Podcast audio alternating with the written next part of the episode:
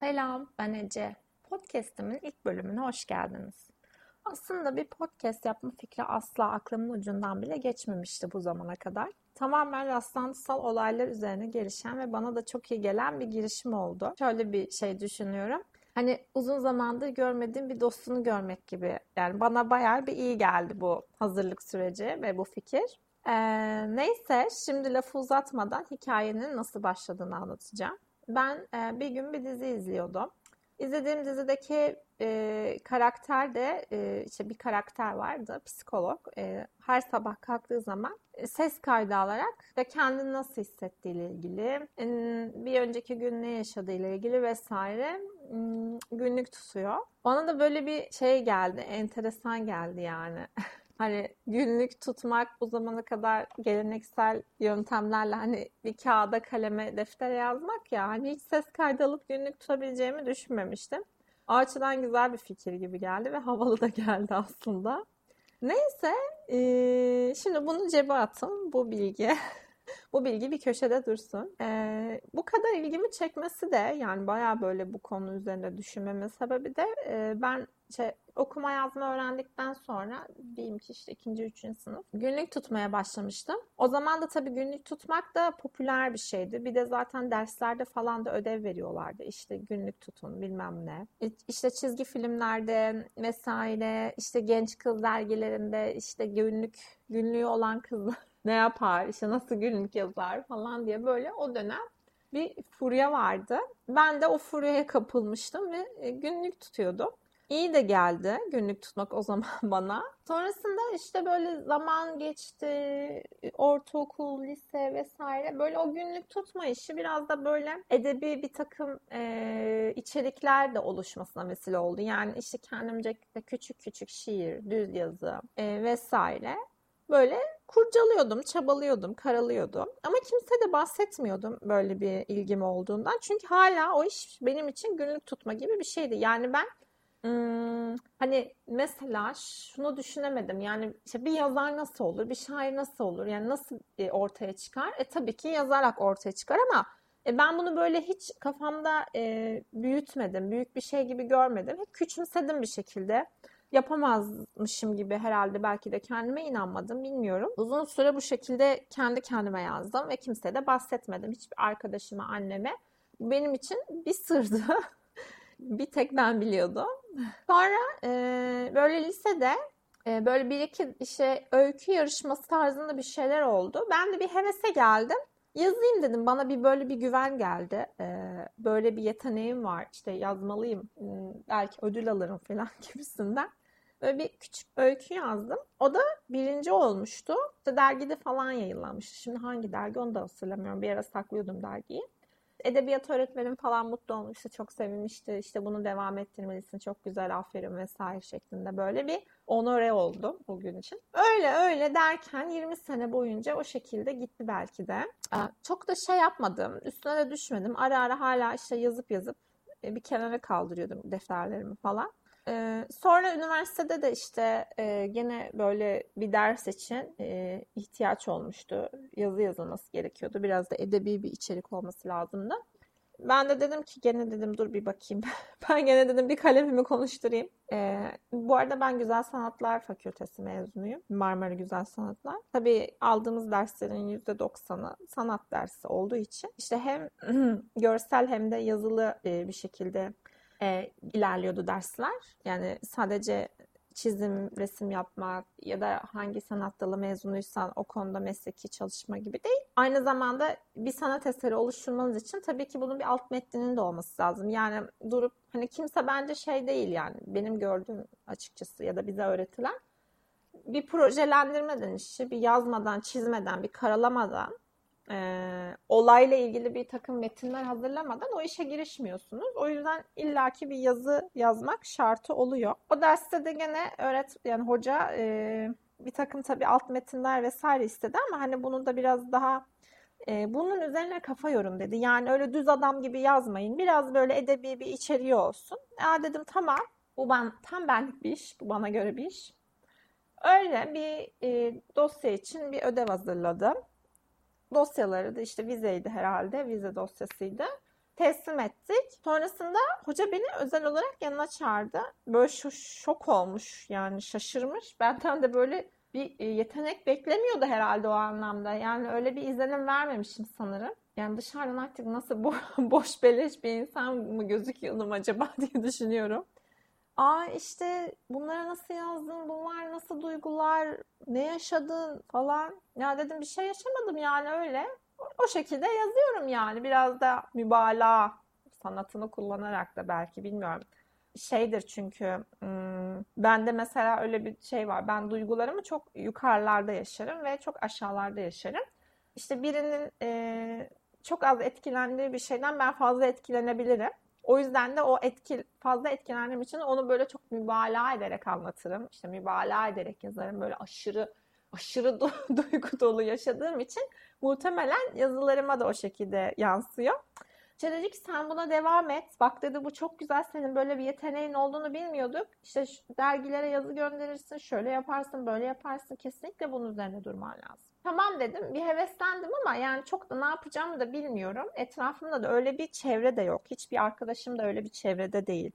Yani böyle bilmediğim bir dünya. Nasıl içine girerim onu da bilmiyorum. Sonra işte başka dersler oldu. Bir şeyler yazdım ettim. Bu sefer arkadaşlarımın içinde okumam gereken anlar oldu. Arkadaşlarım çok şaşırdı.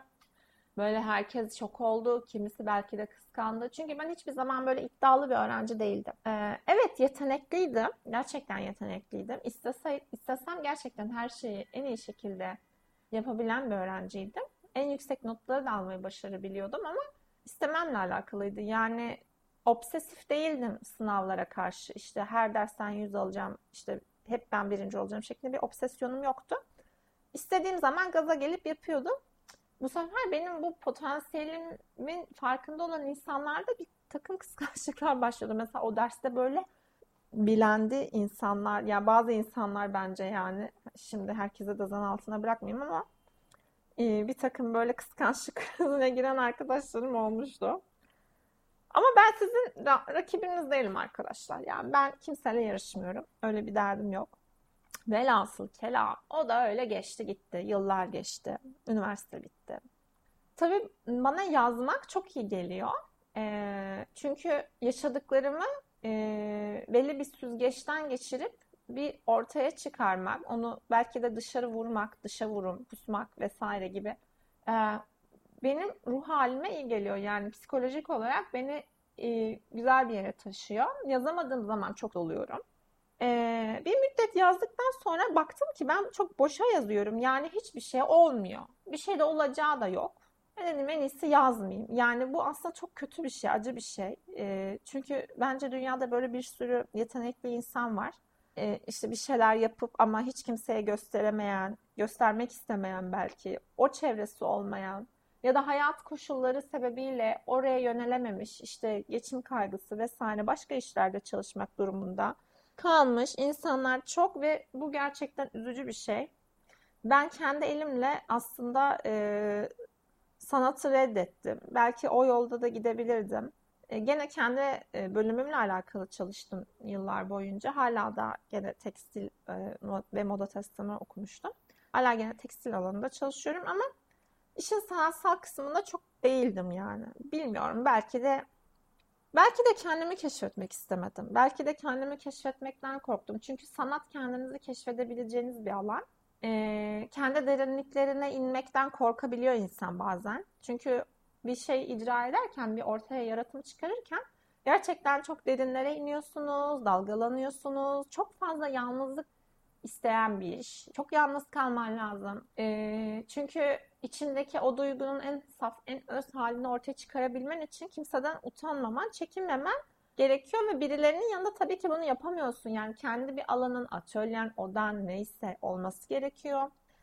Tabii ki bunu yaparken kendini keşfediyorsun. Ee, bazı duygular uçlarda yaşanıyor. Bazı fikirler pek çok insana göre farklı olabiliyor. Bu iş seni yalnızlaştırabiliyor. Kendimi belki de bulmaktan da korkmuş olabilirim. O yüzden e, kişiliğimi bastırabilmek için ve işte herkes gibi sıradan hayata uyum sağlayabilmek için ve hayattan çok da fazla bir şey beklememek için e, bunun üzerine gitmedim.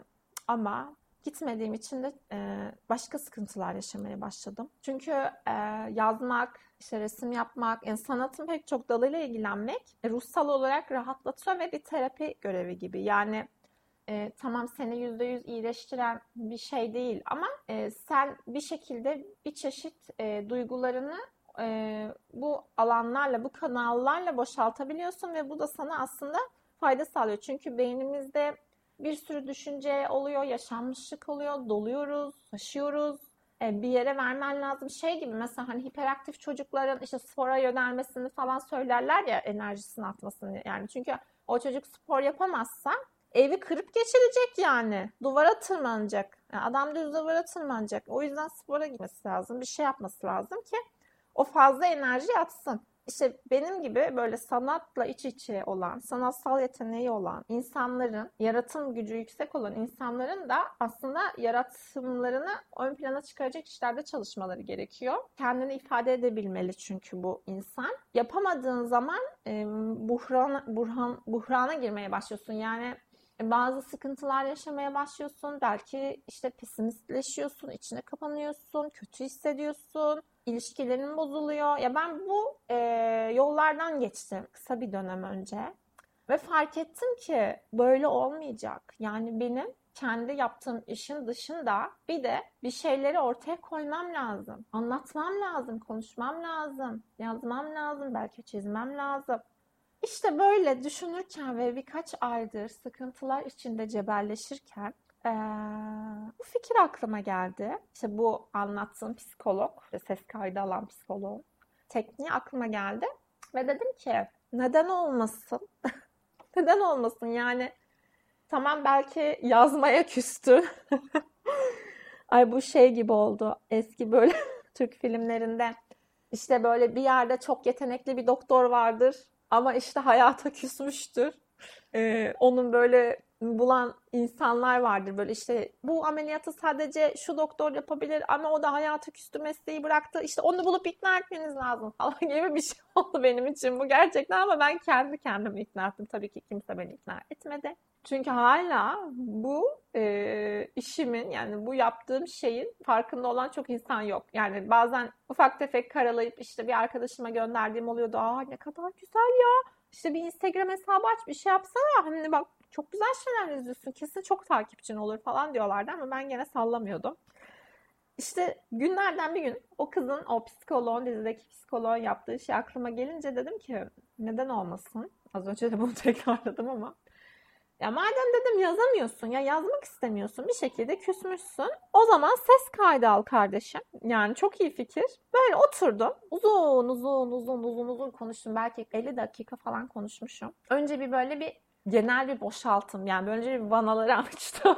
o kirli su bir komple tazikle dışarı çıktı. Çünkü böyledir yani bir şeyleri yapabilmek için e, fikirleri sağaltmanız lazım. Yani bir sürü fikri yazarsın, bir sürü fikri düşünürsün ya da bir sürü fikri resmedersin. Kabaca e, aklındakiler ortaya çıkar ve sonra onu e, filtrelersin. E, yavaş yavaş incelte incelte ortaya bir e, şey çıkar yani ana fikir çıkar.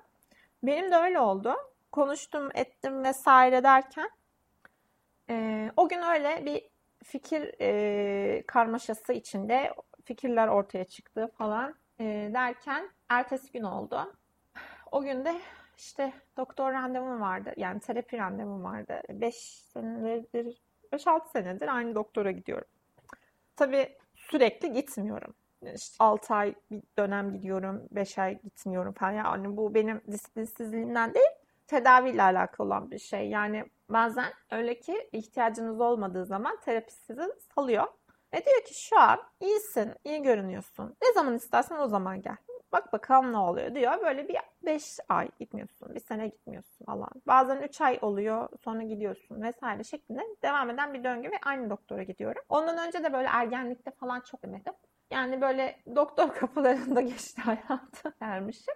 Ee, neyse o gün de terapi randevum vardı. Sabah da işte bilgisayarda işlerimi falan hallediyordum. Oturuyordum bir masada, yemek masasında. Bizim yemek masasında da işte böyle normalde çok fazla ıı, meyve, carçurt olmaz böyle. Genelde koyarlar ya anneler böyle yemek masasına böyle bir sürü meyve falan insanlar yesin etsin diye.